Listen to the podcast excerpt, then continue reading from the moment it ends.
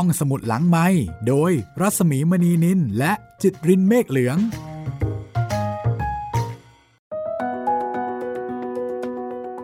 กลับมาพบกันอีกครั้งนะคะสำหรับห้องสมุดหลังใหม่ค่ะ วันนี้อยู่ด้วยกันเป็นตอนที่ 3 แล้วนะคะ ของการท่องเที่ยวยุโรปในยุคโบราณค่ะ กับฮันนิบาลจองทัพแห่งกรุงคาเทจสวัสดีคุณจิตริน สวัสดีครับพี่หมี นี่เรายังไม่เจอ ฮันนิบาลเหมือนเดิมเอ่อมาเที่ยวบ้านของฮันนิบาลนะคะก่อนที่ฮันนิบาลจะเกิดซะอีกค่ะ แต่อีกไม่นานหรอกครับ เดี๋ยวเราจะได้เจอเขาแล้วอืมแต่ที่น่าสนใจนะคะก็คือว่าหนังสือเรื่องนี้ที่ชื่อว่าฮันนิบาลจอมทัพแห่งกรุงคาเทจซึ่งเป็นพระนิพนธ์ของพระเจ้าวรวงศ์เธอพระองค์เจ้าจุนจักรพงศ์เนี่ยนะคะเอ่อนอกเหนือจะเป็นประวัติบุคคลแล้ว ยังมีความรู้เกี่ยวกับเรื่องการเมืองการปกครองของยุคโบราณด้วยนะ ซึ่งน่าสนใจมาก อย่างตอนที่แล้วอะตอนที่แล้วคุณจิตรินจำอะไรได้บ้างโหเราวนเวียนอยู่แถวแถวๆหมู่เกาะซิซิลีครับพี่ ค่ะ ก็เรียกว่ายังไงดีล่ะ เป็นช่วงที่ซิซิลียังไม่ได้เป็นของใครอย่างแน่ชัด ทางเออค่ะขวามือเป็นของกรีซ ทางซ้ายมือเป็นของอิตาลี เป็นของโรมอะไรอย่างเงี้ยอือฮึแล้วก็เราอยู่ในเมืองสำคัญก็คือเมือง เมืองเซราคิวส์แล้วก็เราพูดถึงระบบการปกครองของกรุงคาเทจอ่าใช่ใช่ใช่ระบบการจัดการกองทัพของกรุงคาเทจประชาธิปไตยยุคแรกๆอะเนาะพี่ มีความประชาธิปไตย แต่ก็มีความรวบอำนาจ มีความสบายสบายๆมีความตามใจ คนที่มีอำนาจ และอำนาจนั้นก็คืออำนาจเงินค่ะ จริงแท้แน่นอนทุกยุคทุกสมัยนะคะ แล้วก็ชาวคาเทจ ก็รวยมากด้วย ใช่ ฉันไม่จ้างชอบการทหารรบ ฉันก็จ้าง ใช่ วันนี้เนี่ย ลองมาเรียนรู้เกี่ยวกับตำแหน่งแม่ทัพสูงสุดค่ะอ่าวันนี้เข้าเรื่องการทหารเต็มอืม แล้วก็มีเรื่องการศึกษาของเยาวชนด้วยนะคะ ก็ใครที่สนใจนะคะ ที่ยังไม่ได้ฟังตอนหนึ่งกับตอนสองแนะนำว่าย้อนกลับไปฟังตอนหนึ่งกับตอนสองจะได้ความรู้ที่ทำให้เราเข้าใจอ่าภูมิหลังนะคะของคาเทจได้ดียิ่งขึ้นค่ะ และเดี๋ยวพอจะฟังเรื่องของคานิบาลเอ้ยไม่ใช่คานิบาลขออภัยฟังเรื่องของฮันฮันนิบาลเนี่ยเราจะฟังได้อย่างเข้าใจ เข้าใจถึงที่มาที่ไปถึงวิธีคิดนะคะ ว่าทำไมถึงเป็นเช่นนั้น ต้องฟังอย่างต่อเนื่องค่ะๆ ใช่แล้วก็ฟังได้ทุกช่องทางที่ไทย PBS มีเลยนะครับ ทั้งทางเว็บไซต์แอปพลิเคชัน แล้วก็พอดแคสต์ช่องทางต่างๆนะครับ ทาง YouTube Spotify Google Podcast แล้วก็ทาง Podbean นะครับอืมโอเค ถ้าพร้อมแล้วนะคะ เราไปอ่านหนังสือด้วยกันเลยค่ะ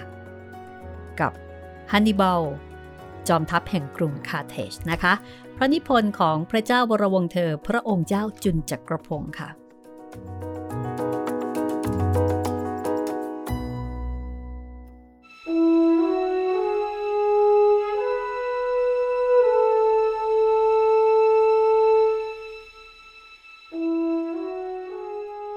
เมื่อถึงตอนนี้นะคะ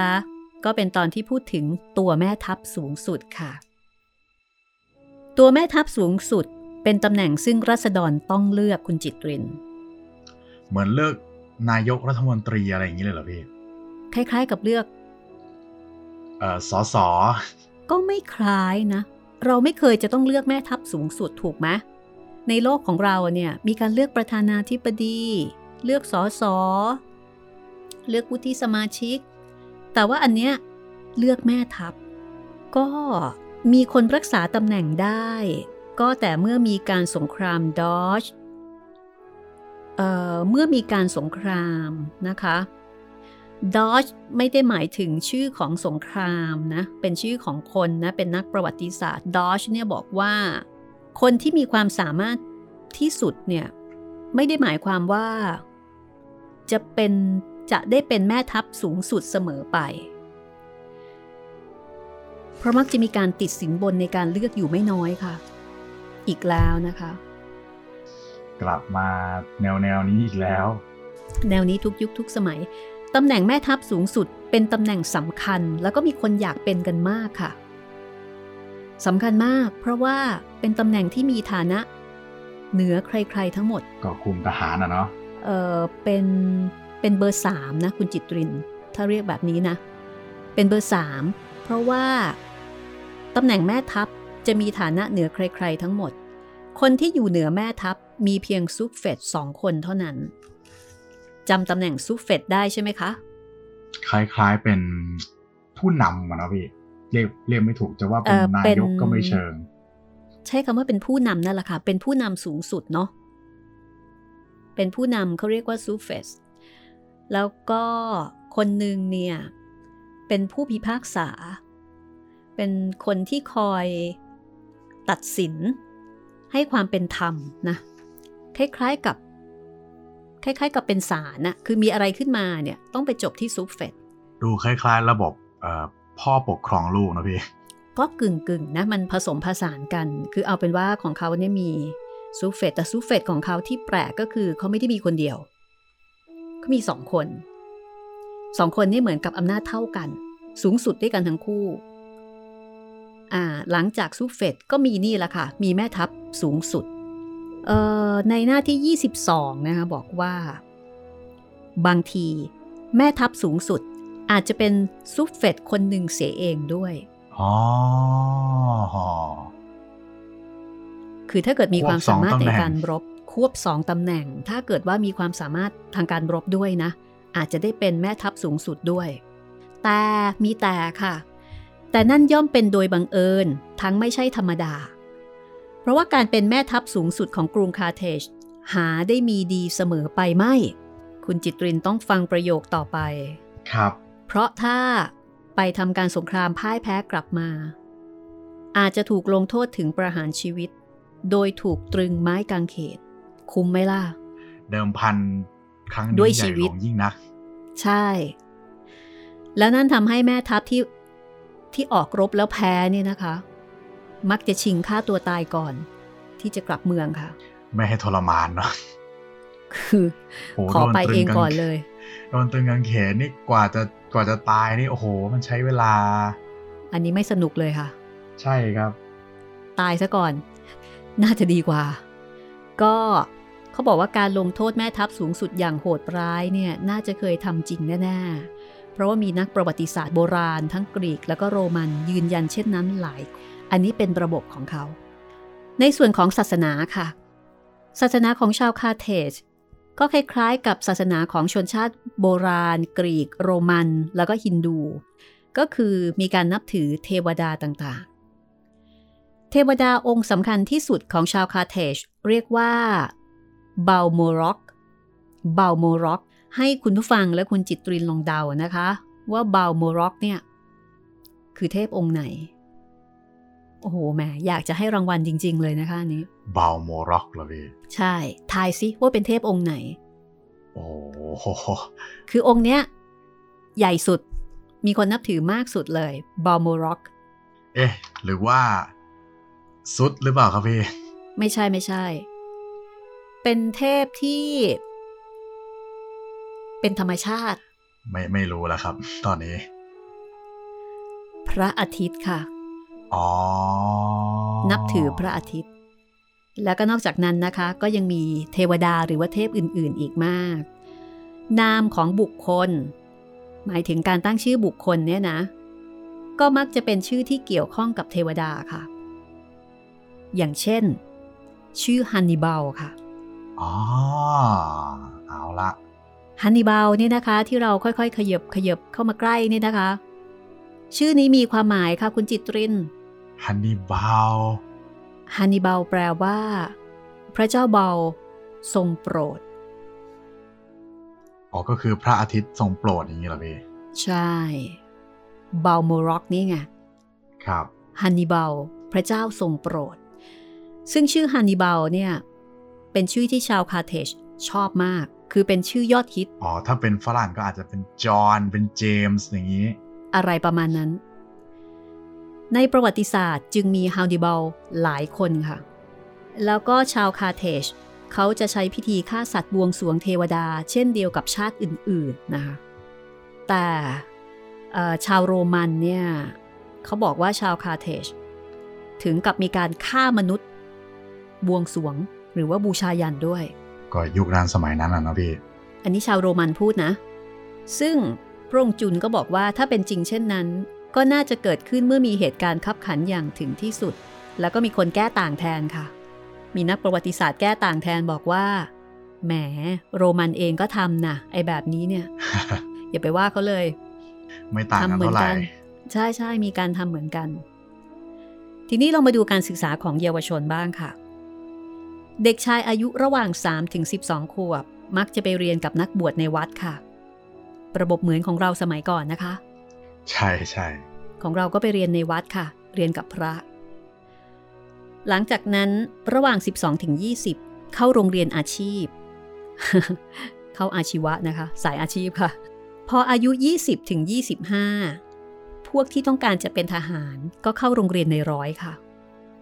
มีโรงเรียนในร้อยด้วยนะ ก็คือพูดง่าย ๆ ไปเรียนการทหารนั่นเอง ส่วนการแต่งงาน ผู้ชายมักจะแต่งงานเมื่ออายุ 30 ค่ะโหอายุ เยอะไม่เนอะไม่ค่อยเหมือน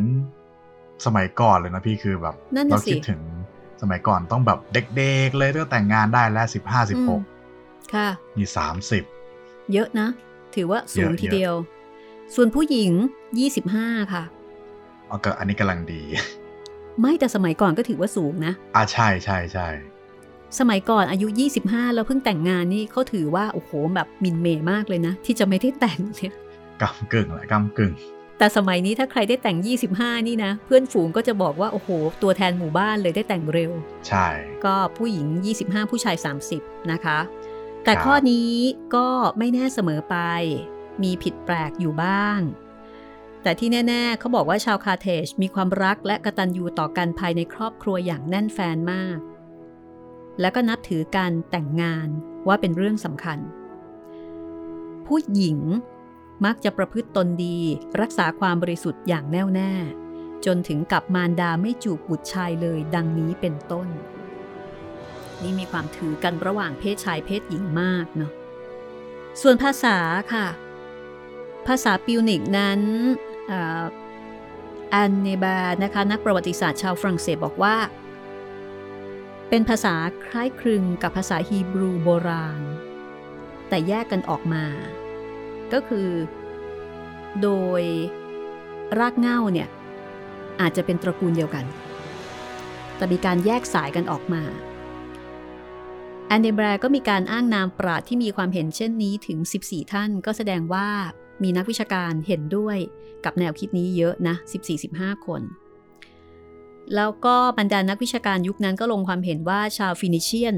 เป็นพวกแรกที่คิดตัวอักษรขึ้น ซึ่งชาวกรีก ชาวโรมันก็ได้ทำแบบอย่างต่อมาในภายหลังหลวงวิจิตวาทการนักคิดนักเขียนคนไทยเนี่ยค่ะ เคยยกข้อที่ว่าชาวฟินิเชียน คิดการใช้ตัวอักษรนี้ เป็นข้อสำคัญของชาวนั้นข้อหนึ่ง ในเวลาสอนประวัติศาสตร์ แต่ตัวอักษรนั้นสูญหายไปหมดแล้ว แปลกดีเนาะไม่มีเลย หายไปหมด แต่ก็เป็นไปได้นะพี่ วัฒนธรรม หรือว่าอารยธรรมหลาย ๆ อย่างก็แต่มันไม่น่าหายเชื่อเลยนะหายไปจากโลก ไม่น่าเชื่อว่าจะหายไปแม้กระทั่งตัวอักษรนี่นะ ครับ เออสิ่งของที่เราได้เห็นจนบัดนี้ ที่เป็นอนุอนุสาวรีย์ของชาวคาร์เทจนั้นมีน้อยมากอืมถ้าทางการก่อสร้างนะคะ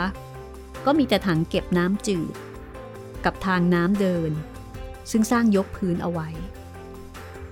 อันเนี้ยค่ะ ยังพอเหลือให้เห็นอยู่ได้ใกล้ ๆ กับเมืองตูนิส คือก็คงเป็น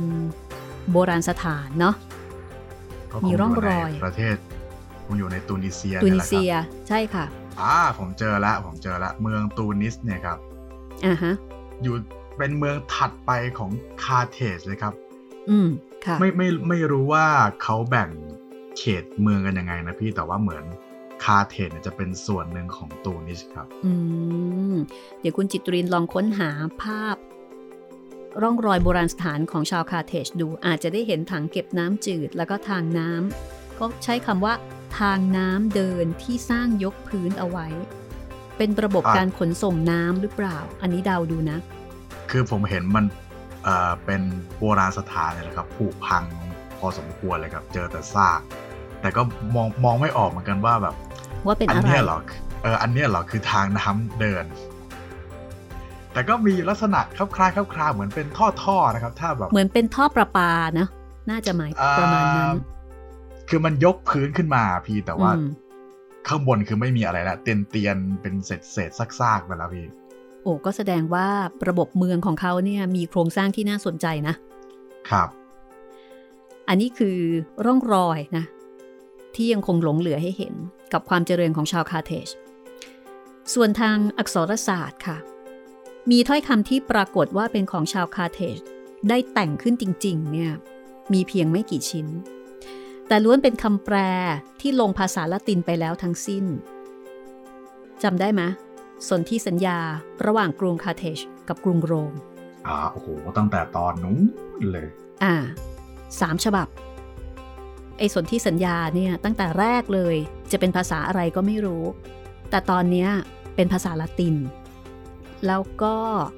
มีจดหมายเหตุของนายพลเรือ ที่เคยท่องเที่ยวไปหนึ่งฉบับ มีถ้อยคำของชาวคาร์เทจคนหนึ่ง ซึ่งผู้แต่งละครภาษาละตินได้แปลเอามาตรงๆนะคะ แต่ก็มีเพียงแค่ 16 บรรทัดเท่านั้น โอ้น้อยมมาก น้อยมาก หนังสือของชาวคาร์เทจซึ่งยังปรากฏเหลืออยู่ ซึ่งเป็นเรื่องที่ยาวที่สุด แต่ก็เป็นคำแปลภาษาละตินเหมือนกันก็คือตำราการเพาะปลูกของมาโก้ค่ะโหนี่เท่มากเลยนะ คคุณมาโก้นี่เป็นใครก็ไม่รู้ แต่ว่าเขาเขียนตำราการเพาะปลูกเอาไว้ค่ะ และเขาบอกว่าเป็นตำราที่ดีมากด้วยนะ ดีมากถึงขนาดที่ว่าชาวโรมันเนี่ยได้แปลเอาไปใช้อย่างแพร่หลาย เป็นข้อพิสูจน์ได้ว่าความรู้ในทางเพาะปลูกของชาวคาเทจต้องมีระดับสูงมาก ว้าว น่าสนใจแล้วก็น่าเสียดายนะคะ ว่าไอความรู้แล้วก็วิทยาการของชาวคาร์เทจเนี่ยมันไม่ค่อยจะหลงเหลืออยู่สักเท่าไหร่ คือเขาสั่งสมความเจริญเอาไว้ไม่น้อยเลยทีเดียว ส่วนศิลาจารึกมีผู้ขุดค้นพบอยู่บ้างค่ะ ที่สันนิษฐานกันว่าเป็นของชาวคาเทจและจารึกเป็นภาษาพิวนิก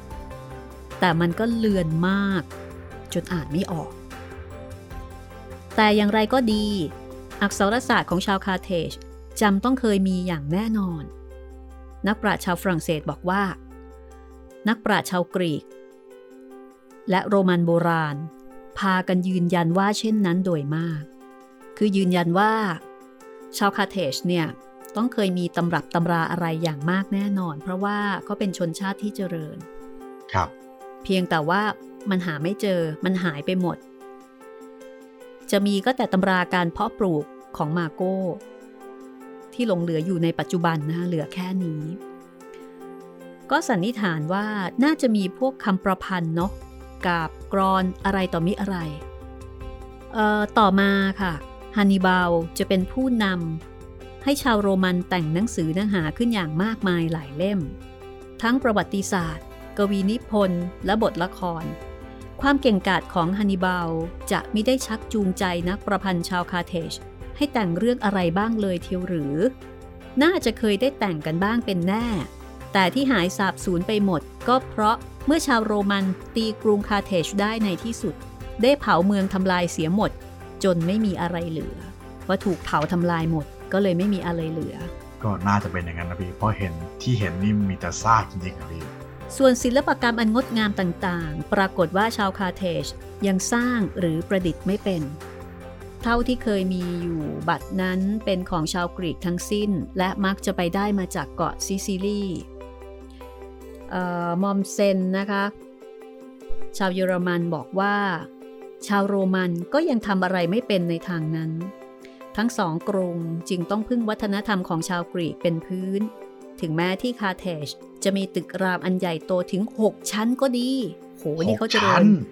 ถูกโอ้สร้างตึก 6 ชั้นได้อะ สมัยนู้นเลยนะโหสุดยอดนะ สุดยอดครับ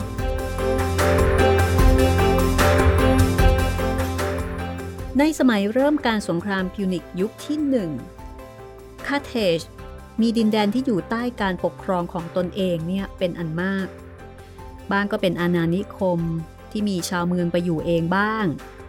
บ้างก็เป็นเมืองขึ้นที่ไปตีได้ หรือว่ายอมอ่อนน้อม เพราะว่าเกรงกลัวอำนาจ ดินแดนของคาร์เทจในเวลานั้น มีดังนี้ค่ะ ดินแดนแอฟริกาภาคเหนือ นับทางตะวันออก ตั้งแต่เมืองทริโปลีเดี๋ยวนี้จนจดฝั่งมหาสมุทรแอตแลนติกทางตะวันตกนะตั้งแต่เมืองทริโปลีนะคะ ไปจดฝั่งมหาสมุทรแอตแลนติกทางตะวันตก ภาคใต้ของสเปน เกาะต่างๆ ในทะเลเมดิเตอร์เรเนียน และภาคตะวันตกของเกาะซิซิลีกรุงคาเทจเนี่ยกดขี่เมืองขึ้นแบบรุนแรงมาก พอตีได้เมืองใดก็จะบังคับให้รื้อกำแพงออกเสียให้หมด เพื่อป้องกันไม่ให้ชาวเมืองเป็นกบฏค่ะ แต่เมื่อมีข้าศึกมาเบียดเบียน ชาวคาเทจเองก็เลยป้องกันเมืองเหล่านั้นไม่ได้ ชาวเมืองไม่มีโอกาสปกครองตนเองเลยคาเทจส่งข้าหลวงไปครอบครองทุกแห่ง แล้วก็รีดภาษีอากรอย่างรุนแรงทำให้เมืองขึ้นคงอยู่ด้วยความกลัวมิใช่เพราะความนิยม คือระบบในอดีต เจ้าอาณานิคม ก็อาจจะไม่ได้เลวร้ายแบบร้อยเปอร์เซ็นต์เนาะ เจ้าอาณานิคมบางแห่ง หรือว่าประเทศที่เป็นลักษณะของพี่ใหญ่อะไรแบบนี้บางประเทศเนี่ยเขาต้องการเพียงแค่ให้อ่อนน้อมใช่ไหมคะใช่ให้สวามิภักดิ์ให้ยอมรับในความยิ่งใหญ่ของตัวเขา แต่เขาอาจจะไม่ได้มายุ่งวุ่นวายอะไรมากก็ได้ แต่คาเทสไม่ได้เป็นแบบนั้น คาเทนต้องเอาให้อยู่หมัด โอ้ใช่ อันนี้ค่อนข้างโหดทีเดียวเนาะมอริสนะคะมอริสเปิดนิดนึงคุณมอริสนี่น่าจะเป็นคนอังกฤษนะคะก็เป็นเอ่อเป็นนักประวัติศาสตร์เหมือนกันนะคะ มอริสนี่บอกว่า กรุงคาเทจไม่เคยเป็นชาติจริง ๆ เป็นแต่เพียงอาณานิคมอันหนึ่ง เป็นอาณานิคมซึ่งบังเอิญได้ตั้งตัวเป็นมหาอาณาจักร และมีชนชาติอื่นอยู่ใต้บังคับ โดยที่ตนเองมิได้เป็นชาติเสียก่อน เพราะฉะนั้นจึงเลยมิสามารถตั้งตัวเป็นชาติได้ คือตัวเองเนี่ย ไม่ได้เป็นชาติ คือยังไม่ทันเป็นชาติ เป็นแค่เมือง แต่ว่าเป็นเมืองที่มีเงิน มีความร่ำรวย เข้มแข็ง แล้วต่อมา ก็เลยมีเมืองเมืองอื่น มาอยู่ใต้อานัตของตัวเอง ส่วนกรุงโรมนั้นนะคะ ก็มันเกิดขึ้นในราวสมัยเดียวกัน คือถ้าจะเกิดขึ้นก่อนคาร์เทจก็น่าจะประมาณ 70 หรือว่าร้อยปี จากนั้นพระองค์จุลก็ทรงเล่าถึงกำเนิดกรุงโรมนะคะ ซึ่งอันนี้คุณผู้ฟังคุณจิตริน คนที่ชอบดูภาพยนตร์ก็คงจะนึกออก นึกถึงอะไรคะ ถ้าโรมนี่นึกถึงแกลดิเอเตอร์ครับพี่ นึกถึง Gladiator ถ้ากำเนิดกรุงโรมเริ่มแรกเลย นึกถึงอะไรคะ ต้นกำเนิดเลยน่าจะ นึกถึงโอ้โรบิรุสไหมคะ เป็นนิยายเนาะที่บอกว่ามีโอรสแฝด ของเทพ อ๋อ ที่เป็นริสุนัขมูสหมาแล้วป่าก็เลี้ยงใช่ไหม Romulus พี่ ใช่แล้ว แล้วก็มีสุนัขป่าเนี่ยนะคะ เป็นแม่หมาป่าเนี่ยเอามาเลี้ยง ต่อมาโรมิรุสประหารริมูสแล้วก็สร้างเมือง คือสร้างกรุงโรมขึ้น คนอิตาลีจะเรียกว่าโรม่านะครับ แล้วก็สโมสรฟุตบอลที่ชื่อว่าโรม่านะครับ ตราสโมสรก็จะเป็นรูปหมาป่า หมาป่า อืม เพราะฉะนั้น เหตุของการสร้างกรุงระหว่างโรมกับคาเทจเนี่ย มันต่างกันเยอะอยู่เหมือนกัน ครับ แม้แต่จะคล้ายกันในบางอย่าง ผิดกันในข้อแรกก็คือว่าคาเทจนั้นเป็นอาณานิคมของเมืองไตรที่มาตั้งขึ้นในดินแดนใหม่ แต่ว่ากรุงโรมเนี่ยเป็นเมืองที่เกิดขึ้นโดยชาวเมืองถิ่นเดิมนั่นเอง คือชาวลาติอุม เพราะฉะนั้นภาษาที่ใช้พูด จึงเป็นภาษาละติน ส่วนในเรื่องของการปกครองค่ะ ในชั้นต้น การปกครองของกรุงโรมเป็นไปตามระบอบประชาธิปไตย ต่อมาเปลี่ยนเป็นประชาธิปไตย คือเป็นสาธารณรัฐ เช่นเดียวกับกรุงคาเทจที่เหมือนกันอีกอย่างก็คือ มีประมุขสองคนเช่นเดียวกัน ที่ผิดกันอีกก็คือ ประมุขทั้งสองของกรุงโรม มีตำแหน่งเรียกว่า กงสุลค่ะ หรือว่าคอนซูกงสุลเป็นประมุขอยู่ในยามสงบ ต่อเมื่อถึงเวลาสงคราม ก็จำเป็นจะต้องมีแม่ทัพอีกด้วยเสมอไป เมื่อคุมกองทัพออกจากเมืองไปแล้ว จะมีอำนาจอย่างเด็ดขาด คือหมายถึงว่า มีสองหน้าที่ เป็นกงสุลเป็นผู้ปกครองด้วย แล้วก็เป็นแม่ทัพด้วย แล้วก็เป็นแม่ทัพใหญ่เลย จริง ๆ แล้วเนี่ยก็คือ ก็คือเป็นคิงนั่นเองแหละนะ ครับใช่ เพราะว่าคิงแต่ก่อน ก็ต้องรับผิดชอบทุกอย่าง ทั้งในทุกทั้องย่างนอก ทุกอย่างนะคะ ถึงเวลามีศึกสงคราม คิงก็ต้องเป็นแม่ทัพด้วย ต่อจากกงสุลกรุงโรมก็มีสภาค่ะเอ่อสภาผู้มีอาวุโสคือเซเนจคุ้นไหมคะซีเนตก็กลายมาเป็นซีเนเตอร์ใช่ไหมคะในปัจจุบัน แล้วก็มีสภาราษฎร กรุงโรมในเวลานั้น ยังไม่ได้เจริญในการค้าขาย เช่นกับคาร์เทจนะคะ ยังอยู่ในฐานะที่เป็นนักเพาะปลูกหรือว่าเป็นเกษตรกรซะเป็นส่วนใหญ่ ดังนั้นค่ะสำหรับชาวโรมันแล้ว ที่ดินมีความหมายมากกว่าเงิน คนมั่งมี คนจน ยังไม่เห็นได้ว่าแปลกกันอย่างแจ้งชัด เช่นที่คาเทจ อันนี้เขาเปรียบเทียบเอาไว้ให้เห็นได้อย่างชัดเจนนะคะถึงความแตกต่างระหว่างโรมกับคาเทจว่าโรมเนี่ยเขาเป็นเกษตรกรเสียเยอะทำการเพาะปลูก ไอ้ที่จะเป็นพ่อค้าทำการค้าขายน้อยกว่า ดังนั้นเขาอยู่กับการเกษตร อยู่กับธรรมชาติ อยู่กับที่ดิน ที่ดินจึงมีความหมายมีความหมายมากกว่าเงิน ดังนั้น ในเรื่องของความเหลื่อมล้ำเนาะถ้าใช้ภาษายุคนี้ ความเหลื่อมล้ำของผู้คน ความมั่งมี ความยากจน โรมจึงมีไม่มากเท่ากับคาเทจเพราะว่าคาเทจเนี่ยคงใช้ระบบเงิน อย่างที่เราเล่าให้ฟังไปว่าเขาถึงกับมีธนบัตรที่เป็นหนังสัตว์ใช่ไหมคะ คือที่นั่นเงินเป็นใหญ่ ที่ไหนที่เงินเป็นใหญ่ไอ้ระบบเรื่องของความเหลื่อมล้ำเนี่ยแน่นอนนะคะ คนจนคนรวยมันมันตามมาอยู่แล้ว แต่ว่าโรมเนี่ยจะเป็นเกษตรกรซะเยอะ คือสังคมไหนถ้าเป็นเกษตรกร ก็เป็นเกษตรกรคล้าย ๆ กัน ความเหลื่อมล้ำก็ไม่ค่อยชัดเจน นักประวัติศาสตร์อีกท่านหนึ่งนะคะ ดอชก็บอกว่า ไม่มีชาติใดที่เหมาะสมแก่การทำสงครามเท่าชาวโรมันค่ะ เพราะว่าประชาชน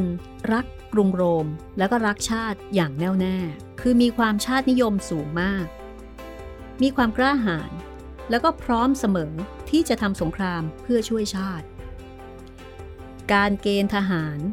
จึงทำได้สะดวก คือทุกคนพร้อมที่จะรบอะค่ะ พร้อมที่จะเป็นทหาร และที่แตกต่างไปจากชาวคาเทจอีกอย่างหนึ่งก็คือ ทหารของโรม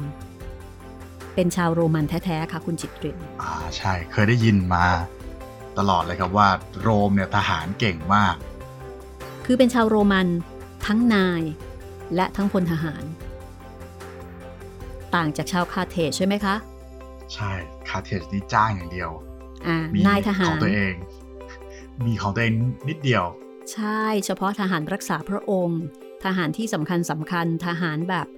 เอ่อเรียกว่าเป็นทหารระดับสูงอะนะคะ แต่ถ้าเกิดเป็นทหารโดยทั่วไป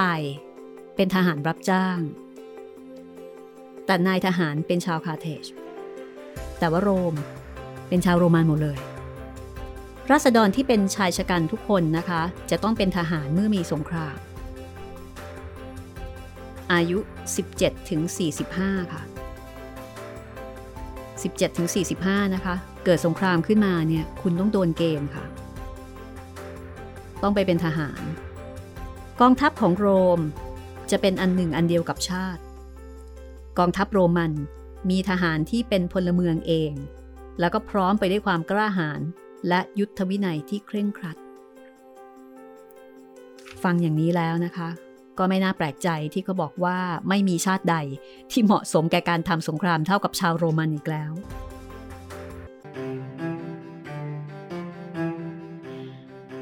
ที่การสงครามนั้นเกิดขึ้น เหตุแห่งสงครามนะคะ ก็เพราะว่า โรมในเวลานั้น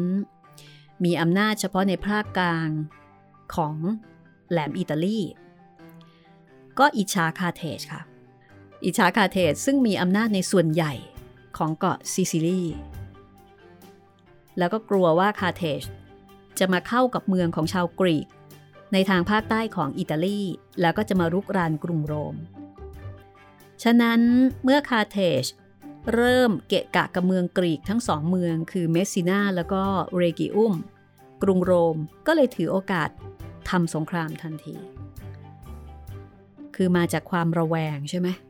ใช่ เหมือนกับว่าล้วนเออ จะตัดไฟซะตั้งแต่ต้นลมมั้งคะ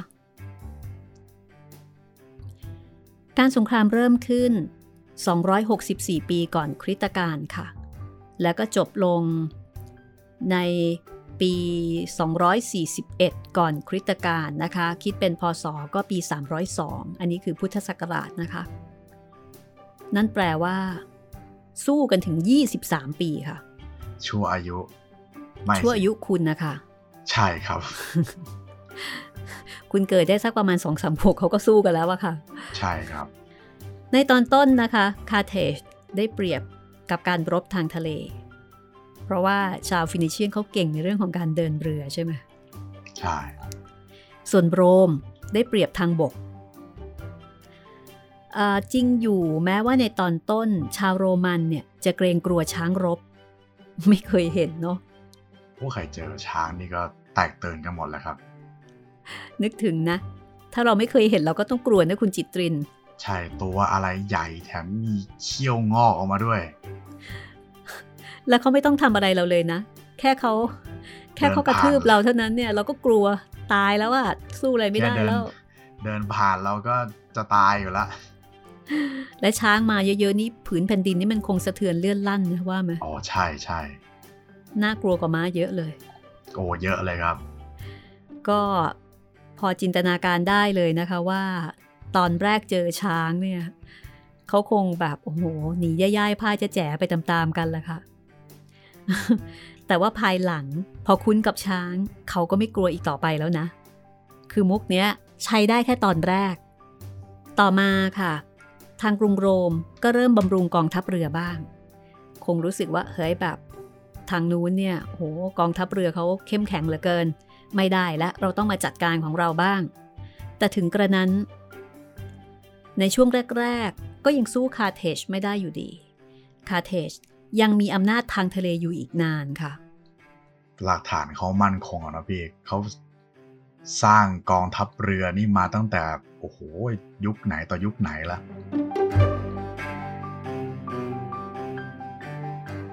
การสงครามทางบก ได้เริ่มมีขึ้นสำหรับคาเทจนะคะอาขออภัยได้เริ่มดีขึ้น คือหมายถึงว่า การรบทางบกเนี่ยค่ะ แต่ก่อนอคาเทจนี่เขาจะเด่น ทางทหารเรือใช่ไหมคะ ทางบกเขาเริ่มดีขึ้นเมื่อตอนที่มีแม่ทัพสูงสุดคนใหม่ที่ชื่อว่าฮามิคาบาคา ฮามิคาบาคาเนี่ยค่ะ เป็นผู้ปรับปรุงแล้วก็ฝึกหัดทหารจ้างอย่างดี จนทหารจ้าง ซื่อสัตย์แล้วก็มีประสิทธิภาพการรบได้ดี เท่ากับทหารชาติของของโรม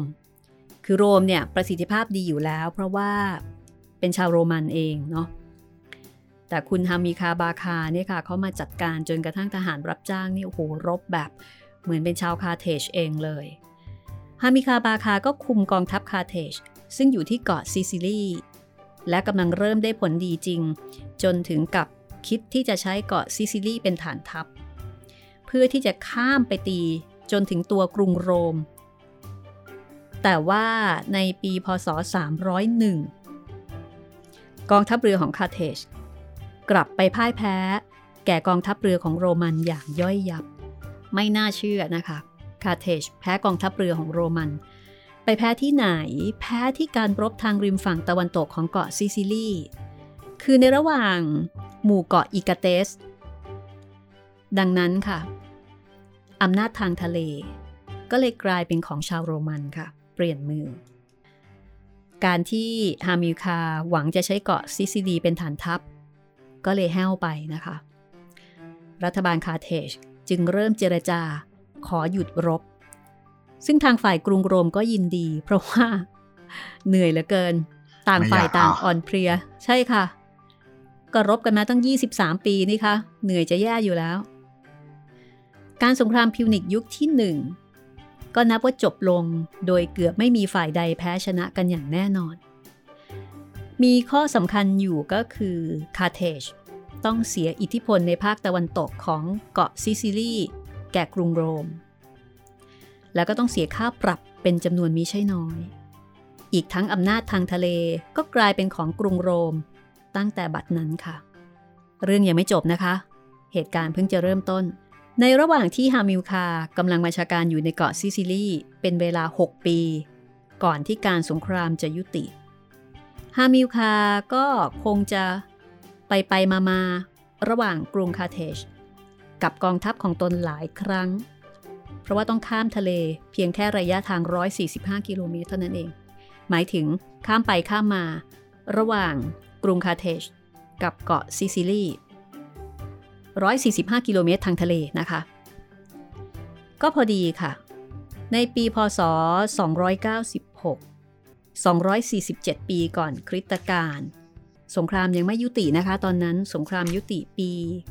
302 นะคะ ภรรยาของฮามิลคา ก็ให้กำเนิดบุตรชายคนแรกค่ะ และบุตรคนนั้นก็ได้ชื่อว่าฮันนิบาลซึ่งแปลว่า ผู้ที่พระเจ้าทรงโปรด นี่คือพ่อของฮันนิบาลนะคะ ดังนั้นก็จะเห็นว่าพ่อของฮันนิบาลก็ไม่ธรรมดาทีเดียวนะ ผู้วางรากฐาน เป็นแม่ทัพสูงสุดด้วยฮามิลคาบาคาค่ะ นี่คือพ่อของฮันนิบาลเรากำลังจะเข้าสู่บทที่สองค่ะ โอ้ มาแล้วครับ เราจะได้เจอฮันนิบาลกันแล้ว บทที่สองก็จะพูดถึงตั้งแต่กำเนิดของฮันนิบาล จนถึงผลสำเร็จของบิดาในสเปนค่ะ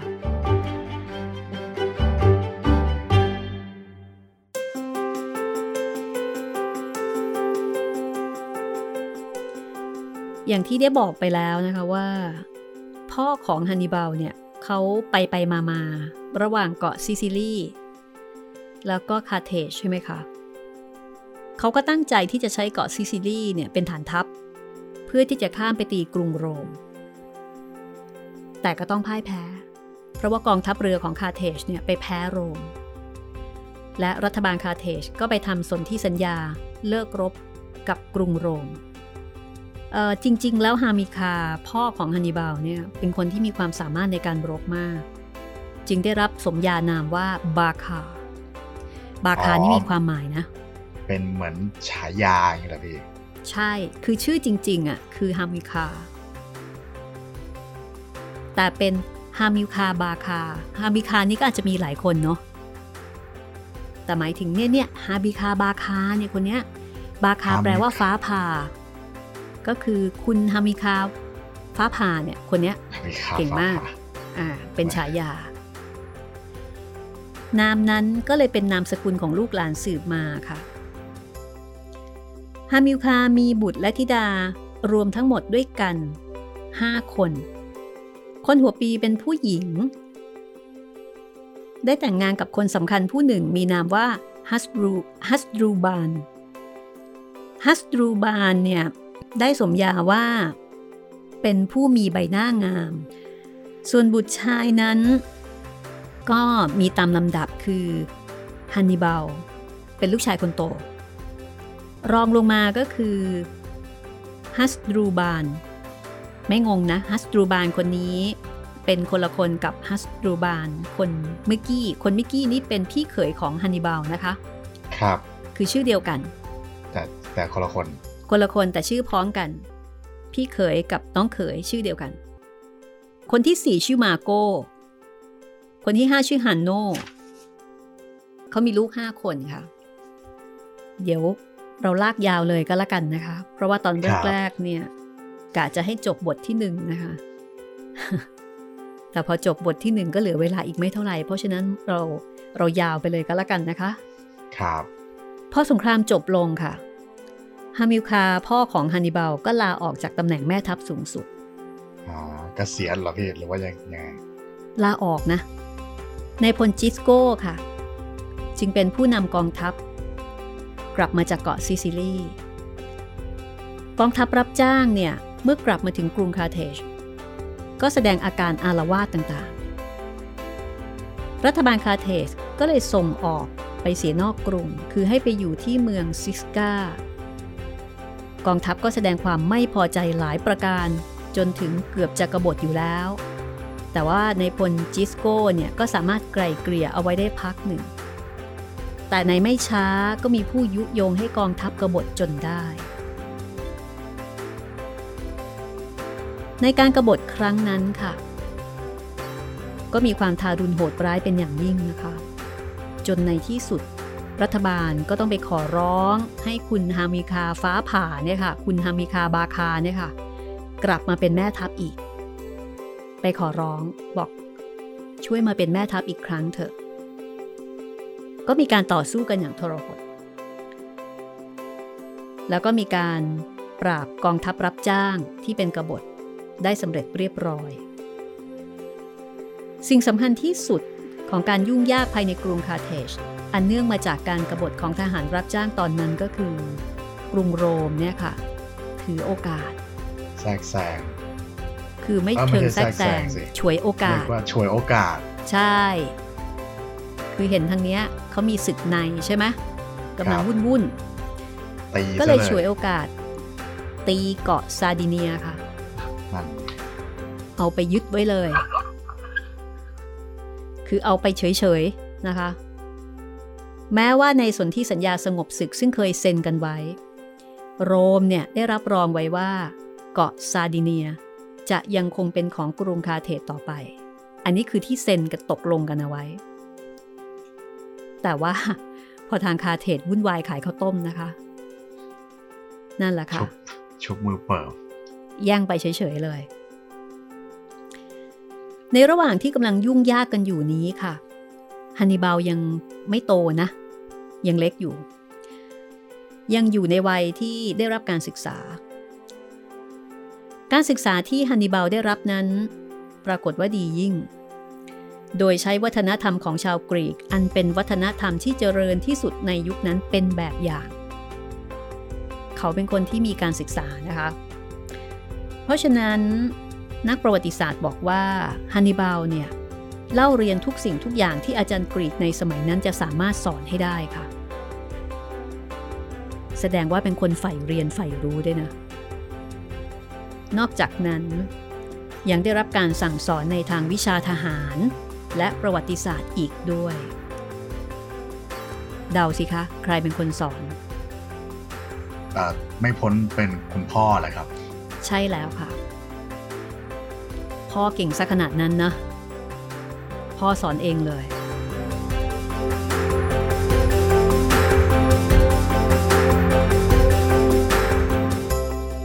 ามิลคาบรรยายถึงการรบพุ่งของตนเองให้กับลูกชายฟังอย่างละเอียดนะคะ อันนี้มีนักประพันธ์โรมันชื่อซิลิอุส อิตาลิคุส แล้วก็นักประวัติศาสตร์ชาวฝรั่งเศสที่บอกว่าเนี่ยค่ะ เขาก็เอาประสบการณ์ที่เคยผ่านมา เอามาสอนลูกชาย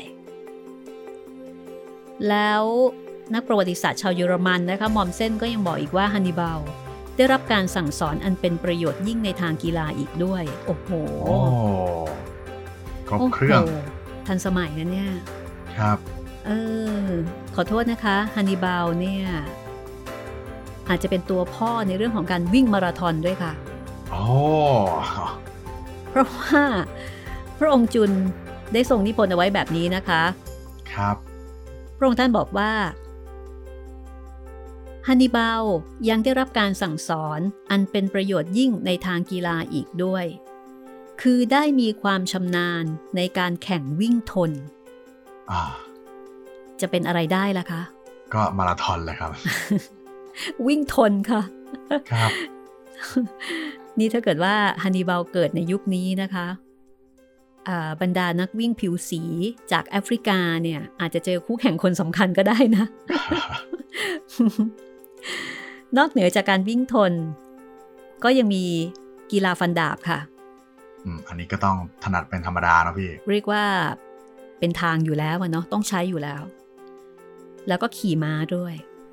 ดังนั้นกีฬาที่ฮันนิบาลถนัดมากเป็นพิเศษ 3 อย่างนะคะ วิ่งทน ฟันดาบ แล้วก็ขี่ม้า 3 อย่างนี้ทำได้คล่องแคล่วมากค่ะ เก่งมาก แล้วก็ ขอเสริมนะครับ ไอ้สามอย่างนี้ อยู่ในกีฬาทศกรีธาของกีฬาโอลิมปิกด้วยนะครับพี่ ก็คือจะมี3อย่างนี้ประกอบอยู่ในกีฬานี้ครับ นี่ถ้าเกิดว่าฮันนิบาลมีชีวิตอยู่นี่เขาอาจจะคว้าเหรียญทองทั้ง 3 ประเภทก็ได้นะ หมายถึงว่าเขาสามารถลงแข่งได้หมดเลยอะ่ะ ใช่ครับ แล้วก็อาจจะลงแข่งทศกรีธาอีกอีกอันหนึ่งก็ได้ครับ คือรวมหมดเลยใช่ไหมใช่ครับ คือทศกรีธานี่จะมี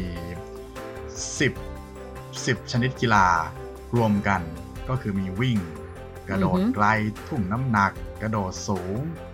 วิ่งข้ามรั้วขว้างจาก อะไรพวกเนี้ยครับ รวมๆกันอยู่ แล้วก็มีทักษะในเรื่องการกีฬา การรบ การเคลื่อนไหว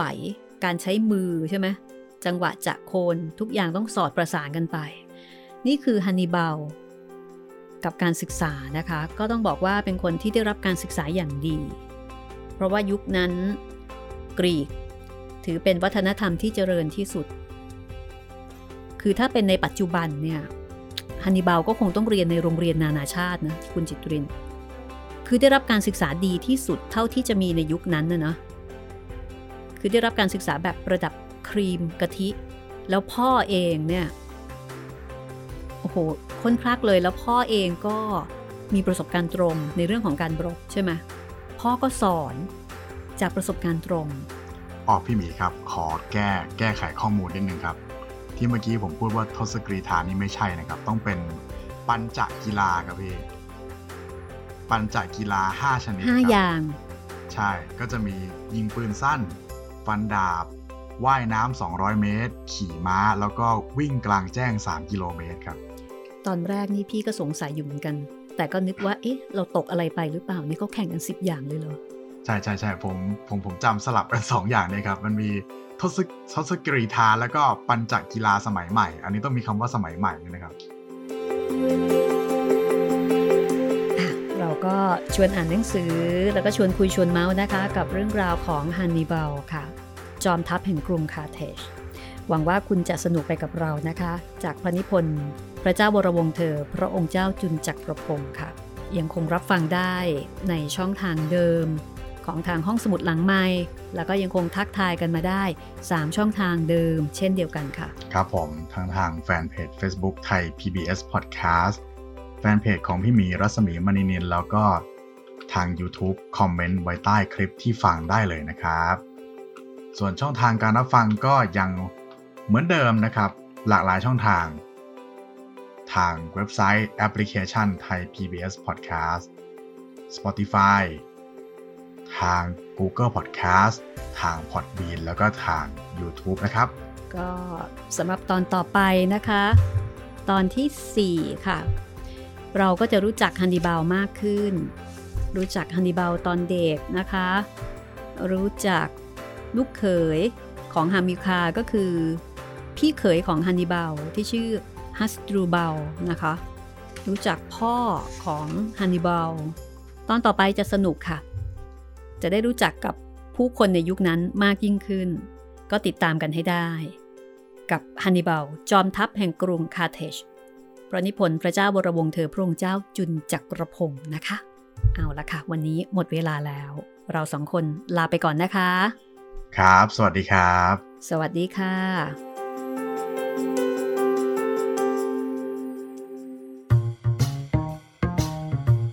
ห้องสมุดหลังไม้โดยรัสมีมณีนินและจิตรินเมฆเหลือง